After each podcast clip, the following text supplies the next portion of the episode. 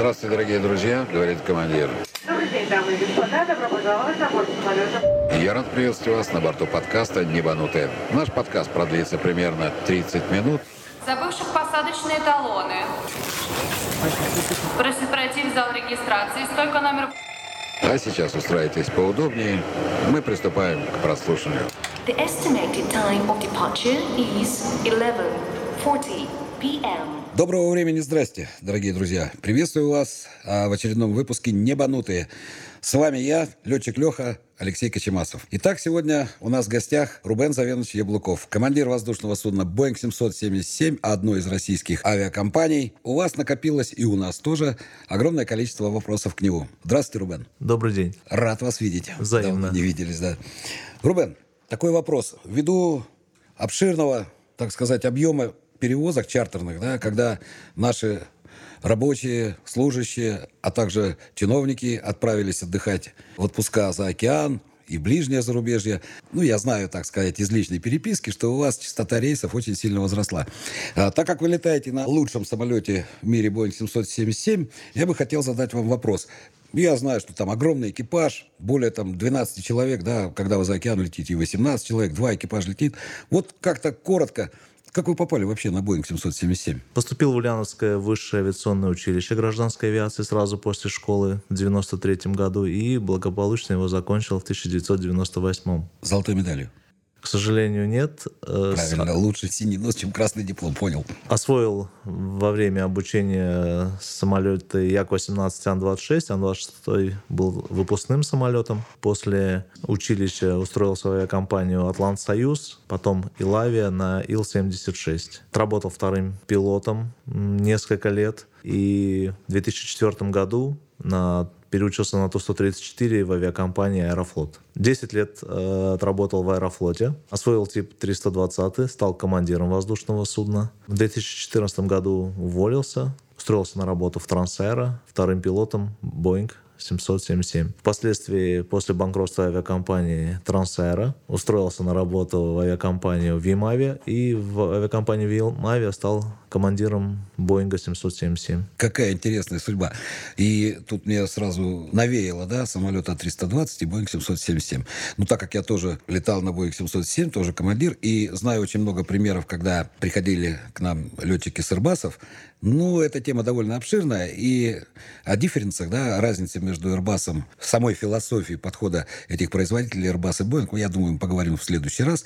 А сейчас вот самое интересное. Ну, допустим, на Boeing семьсот тридцать семь, на котором я сейчас в данный момент работаю, мы приходим на самолет за двадцать пять минут до вылета. То есть мы успеваем полностью подготовиться, и вообще мы приходим к врачу за час. Как это происходит в вашей компании? То есть, ну, потому что самолет-то в три раза больше. Приходим на работу за два с половиной, три часа. Экипаж большой, два пилота основных и два пилота резервных, дополнительных. То есть у нас двойной экипаж для полетов за океан. И бортпроводников одиннадцать, двенадцать. Ну, это двенадцать, это по штатному расписанию, да? Ну, и в зависимости, если есть... Ну, шесть запасных? Нет, запасных нету. Вот они все, все что есть. То есть проводники... Не, не в двойном составе летают. Ну, как время жмет, нету кадров, да. Приступаем к подготовке заранее, потому что необходимо подготовить, до сих пор готовят карты. Плотинг-чарт, так называемые. Да, рисуют плотинг-чарты, и необходимо время для такого рисования. Ознакомливаемся с большим количеством запасных аэродромов по маршруту полета. Подготовка занимает больше времени. Врача проходим, как правило, где-то за два часа, ну, не раньше, чем за два часа. И на самолете стараемся быть за полтора часа. Тоже необходимое время. Для... А вот смотри, за рубежом мы не проходим никогда э, медицину. А вы врача сейчас проходите? В России мы врача проходим. Где-то за два часа мы начинаем проходить... Э... А как вот? Ну, пришел ты к врачу, говоришь, здрасте. Дальше что он? Ну, врач проверяет, врач проверяет наличие медицинской справки, то есть э, дату прохождения э, медкомиссии. То есть она не должна быть просрочена. Справка действует год. Полгода. Справка действует год. А полгода у нас это влэк и полугодовая комиссия. А, ну, да, да, ну, справку же на полугодовую же не выдают новую. Просто пишут ну, дату. Пометку делают, что произвел вот. Осмотр. После того э, медработник проверяет пульс. И при необходимости, если есть какие-то там подозрения на может по мере давления... Ну, в общем-то, делает общий медицинский осмотр. Общий медицинский все, осмотр. Да? А вот смотри, состояние. а как, а, допустим, происходит... Ну, к примеру, кого-то отстранили на медосмотре. Я не говорю там, потому что сразу как бы люди говорят, он там пьяный был или еще. Нет, не пьяный. То есть у людей бывает по-разному, по какой причине. Вечером uh-huh. он здоров, uh-huh. пока он ехал на работу, у него поднялась температура, да. Да, кашель, сопли. И врач смотрит общее состояние и говорит, нет. То есть человек еще сам себе не чувствует, что он заболевает, но по факту врачу-то виднее, потому что первые признаки видно, пульс учащается, там испарины появляются у человека, ну то есть он недомогает. И происходит, допустим, отстранение командира воздушного судна от рейса. То есть врач говорит, все, вы никуда не полетите, вам больничный. Дальше что происходит? Собираются какие-то бумаги, я, меня просто никогда не оставили. Не-не-не, а где летчика-то дальше взять? А летчик в резерве. То есть у вас тоже существует резерв? Да, да есть который... резерв. Это домашний или он в гостинице ну, находится? У нас домашний, потому что все люди ответственные, и нет необходимости сидеть в гостинице под какой-то рейс. Вызывается пилот, и рейс продолжается. Да, может быть, задержка, связанная вот с отстранением командира от рейса.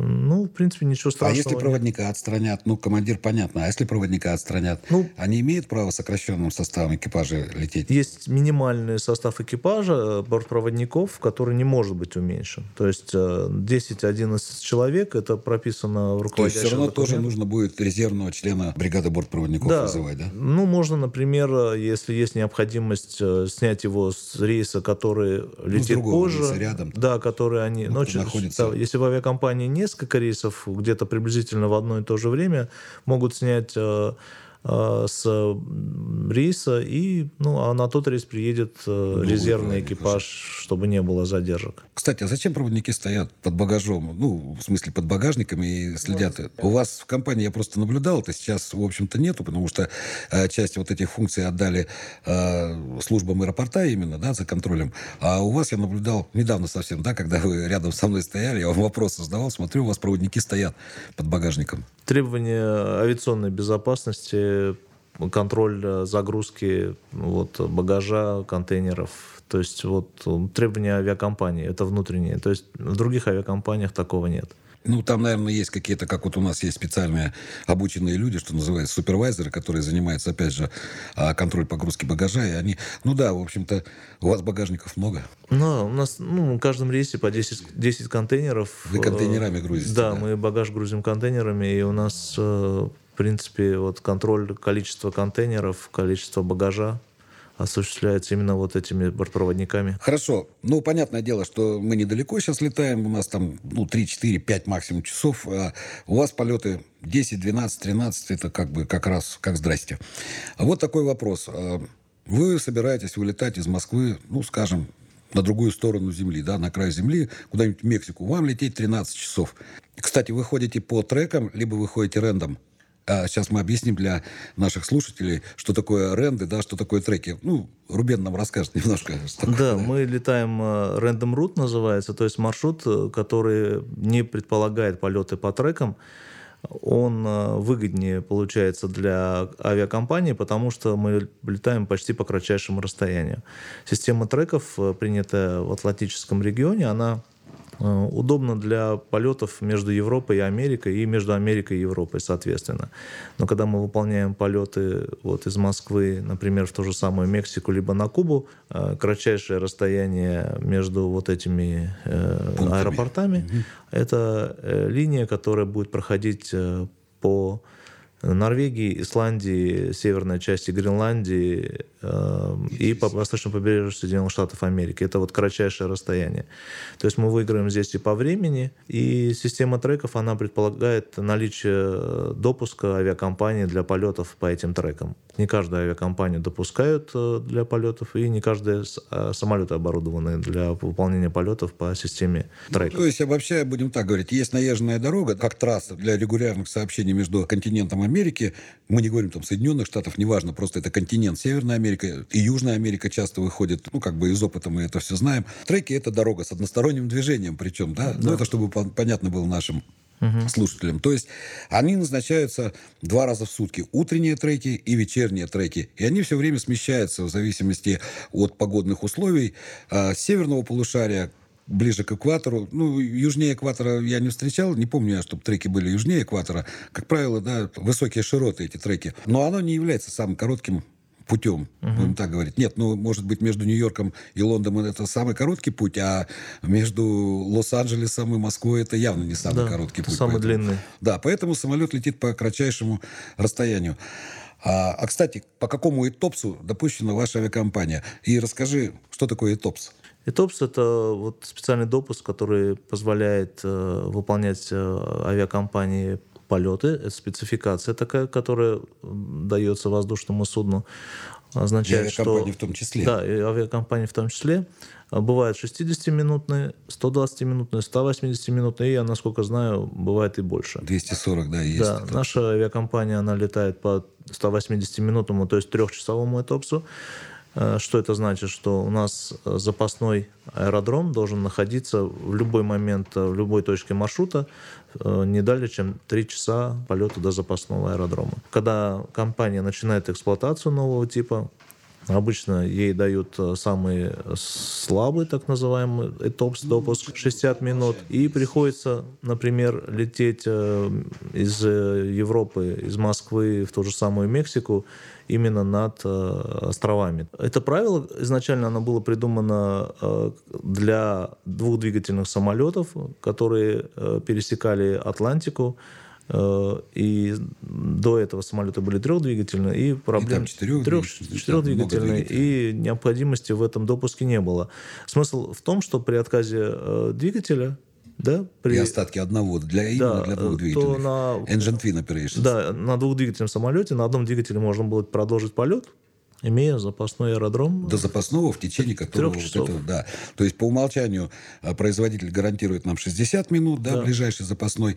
Но статистика, когда в компании нарабатывается, по ее безопасности, по ее количеству выполненных рейсов, и уже тогда авиационными властями мировыми, ИКАО, да, в частности, угу. присваивается, разрешается, точнее, этой компании выполнять на данном типе самолета да. полеты уже с повышенным ЭТОПСом. Допустим, первый шестьдесят был, следующий у нас стал угу. сто двадцать минут. ЭТОПС, да. Да, или там сто тридцать минут, три часа. Да, да. То есть это говорит о том, что если вы, находясь над океаном, то ближайший запасной от вас должен быть в трех часах полета.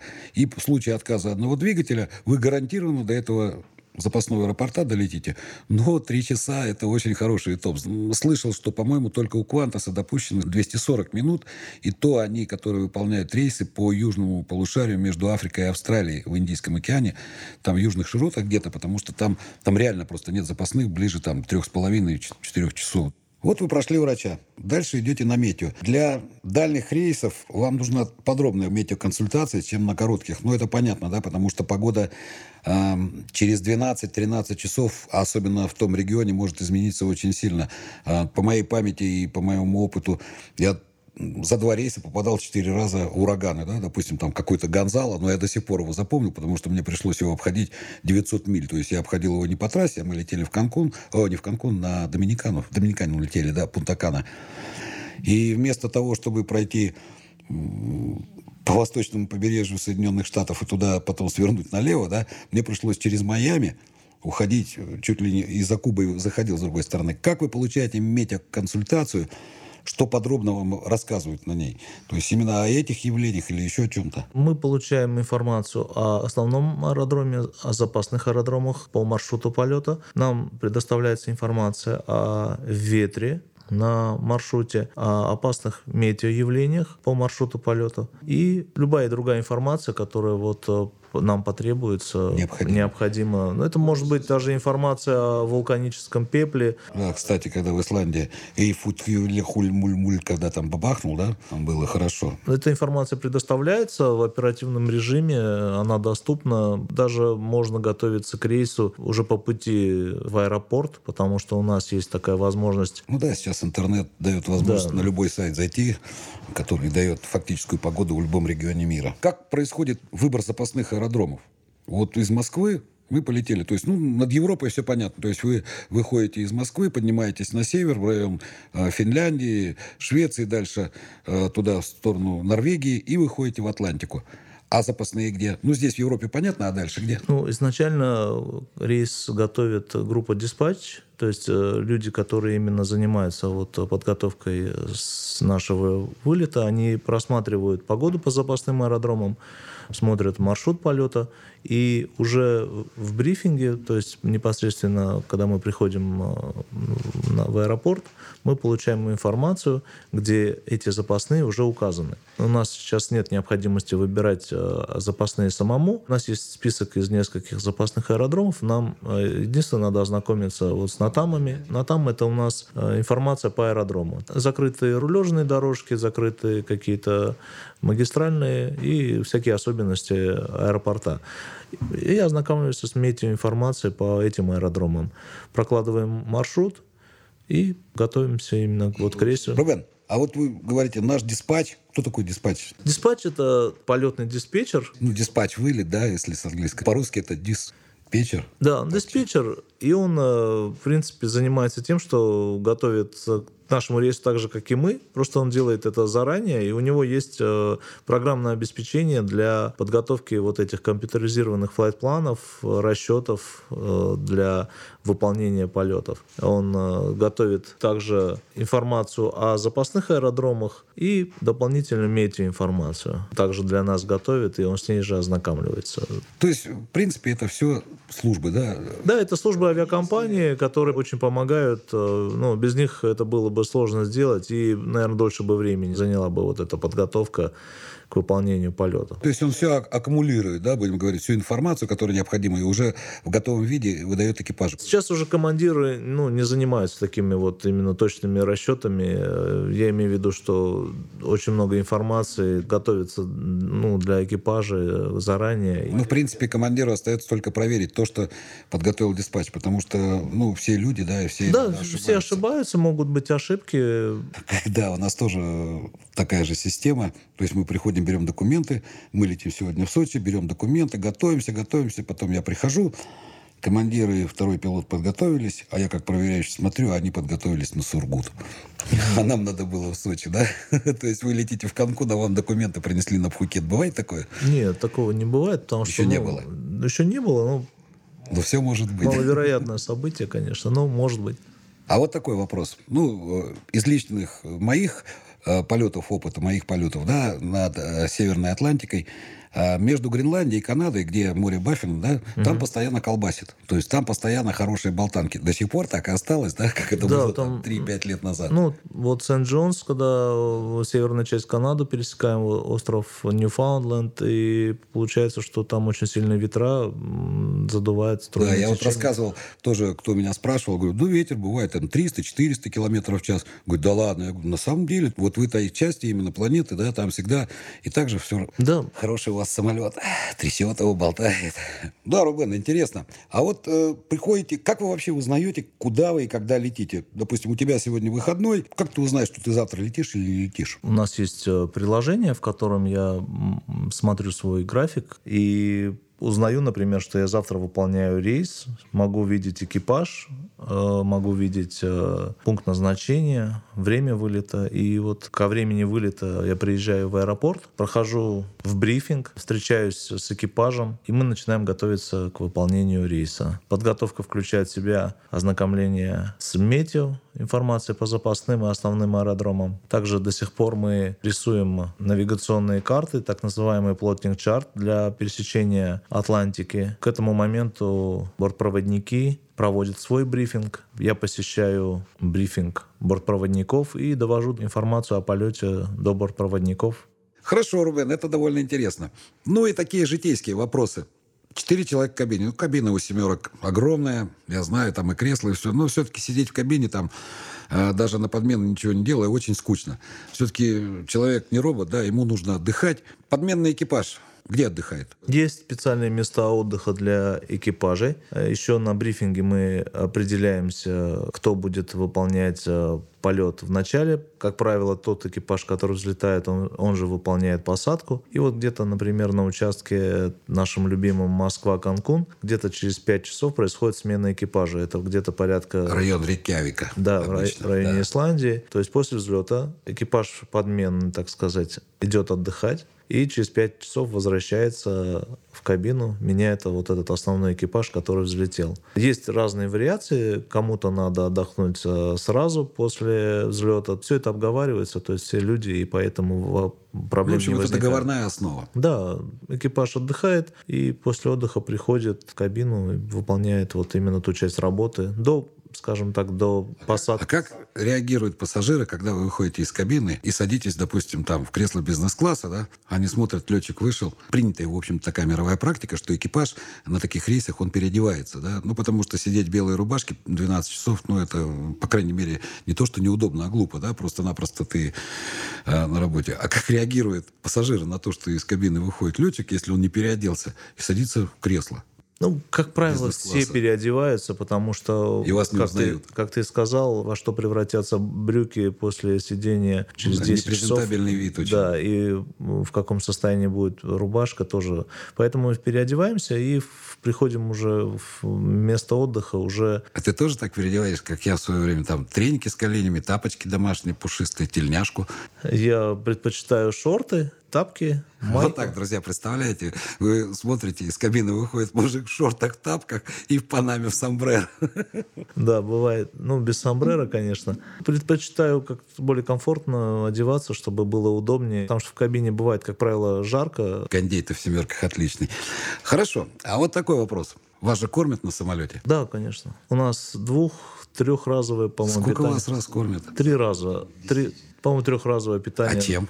То же самое, что едят пассажиры, или у вас другое питание свое? А у нас чуть-чуть оно отличается, потому что у нас вот двухклассная компоновка же, и получается бизнес-эконом, и у нас что-то среднее между бизнесом и экономом. А, ну то есть там у кого-то поднос от эконома остался, да, у кого-то от бизнеса, это все наложили и вам принесли, да? Не, ну Не у так. нас специальная еда, которая именно на каждой нашей упаковке написано, что это вот именно экипажная. У нас в отдельном контейнере привозят нашу еду, и это курица, рыба, мясо, то есть это стандартный набор, да. И у нас есть выбор, то есть мы можем выбрать. А вот правда ли, ну я-то знаю ответ, а наши слушатели не знают, правда ли, что командир и второй пилот обязаны есть разные наборы питания, mm-hmm. да, различные?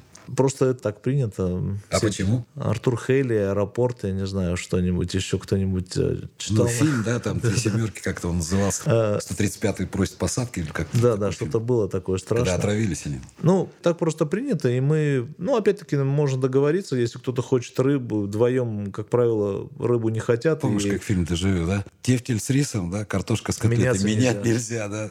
Ну, иностранцев мы накормим. Ну, ну то и... есть, в принципе, э, по желанию, в общем. Да, я хочу сказать, что просто еда в самолете, она, в принципе, ну, невкусная. Да, я хочу тоже вот заметить, что я в самолете не ем уже, наверное, ну, десять лет точно, потому что настолько это приелось, рыба, курица, мясо, и оно ничего не меняет, а так хочется колбасы и сосисок. Просто когда пассажирам об этом говоришь, они удивляются. Для них это все-таки праздник, а когда ты кушаешь это вот через Каждый день, день да. и меняется еда, ну, может быть, раз в сезон, и это очень надоедает, приедается. Ну и просто когда организм в таком состоянии, что он расслабленным, и зачем его лишний раз напрягать, кушать, ну, ночью можно прилететь и поесть, поесть то, что хочется еды, поесть. Да. Да. Хорошо, вот вы прилетели в Мексику. Ну, вы летели там тринадцать часов, в Москве уже наступил другой день, а в Мексике все те же девять утра того же числа. Угу. Что вы делаете там? Прилетели? По прилету у каждого своя программа. Кому-то надо тут же лечь, чтобы перейти на местное время, чтобы вот адаптироваться к местному времени. Кто-то терпит до вечера, ложится по местному. Кто-то ж- живет по Москве. В принципе, у каждого своя программа. Как вот для тебя лично именно вот эти джетлаги, так называемые, да, ну то есть перемена времени и разница во времени, она в Мексике очень большая, там десять летняя, одиннадцать зимняя. Как ты борешься именно с э, вот этими джетлагами? Я живу по местному времени, я перехожу на местное. По прилету, например, в девять утра я спать не, ложишься. не ложусь спать, чем-нибудь себя занимаю. Ну, на море, плавание, да? Да, как обычно. Шопинг, прогулки. И вот только вечером, когда все местные жители ложатся спать, я тоже... Да, но по Москве-то это утро. Да, но вот так можно только заставить ну, себя. Это ты делаешь именно для того, чтобы, вернувшись назад, у тебя не было смещения, да, по времени? Ну, получается, что я всегда живу по местному времени. И мне проще жить по местному времени. Кстати, на запад летать сложнее, чем на восток. Например, те же рейсы из Москвы в Хабаровск, в Владивосток, они переносятся легче. Ну, для моего организма. А мне наоборот было. Ну ладно, это все понятно, это тоже очень обширная тема. А вот скажи, вот летите вы тринадцать часов, и чем вы занимаетесь в кабине? Ну, два летчика, которые у вас запасные, подменные, да, будем так говорить, усиленного экипажа, они пошли спать. Ну, они отдыхают, им сидеть. А ваш лек, он будет длиться пять-шесть часов. Чем вы занимаетесь? Предположим, мы выполняем полет из Москвы в ту же самую Мексику. Чем мы занимаемся? В основном это общаемся, связь, радио, связь. связь, службы движения, и просто находимся в самолете, следим за параметрами. Ну, там работы много, ведем плотенца, да? Да. И общаемся. В принципе, там есть чем заняться. На самом деле мы не сидим сложа рукава. Работа есть. Работа есть. Все время приходится что-то докладывать, все время считывание осуществлять, счисление маршрута, счисление маршрута и вносить эти данные в журналы, в расчеты. Есть чем заняться. Надо сказать, что после взлета хочется поесть. Через час после взлета мы ужинаем, мы обедаем, завтракаем, в зависимости от времени суток. Рубен, ну что, я думаю, сегодня вечер прошел с большой пользой. Спасибо тебе огромное, что ты пришел к нам. Предлагаю тебе в следующем нашем выпуске поспорить. Все-таки мы с тобой эту тему затронем. Что же лучше все-таки, Boeing или Airbus? Ты мне выскажешь свое мнение, а я тебе свою позицию на эту тему. Я думаю, нам будет с тобой интересно также затронуть тему будущего авиации. Ну и то, что ты, в общем-то, сам себе и захочешь.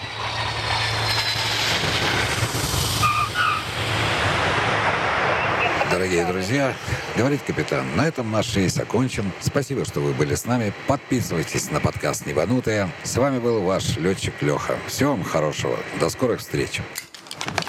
Air Company apologizes for delaying of your departure.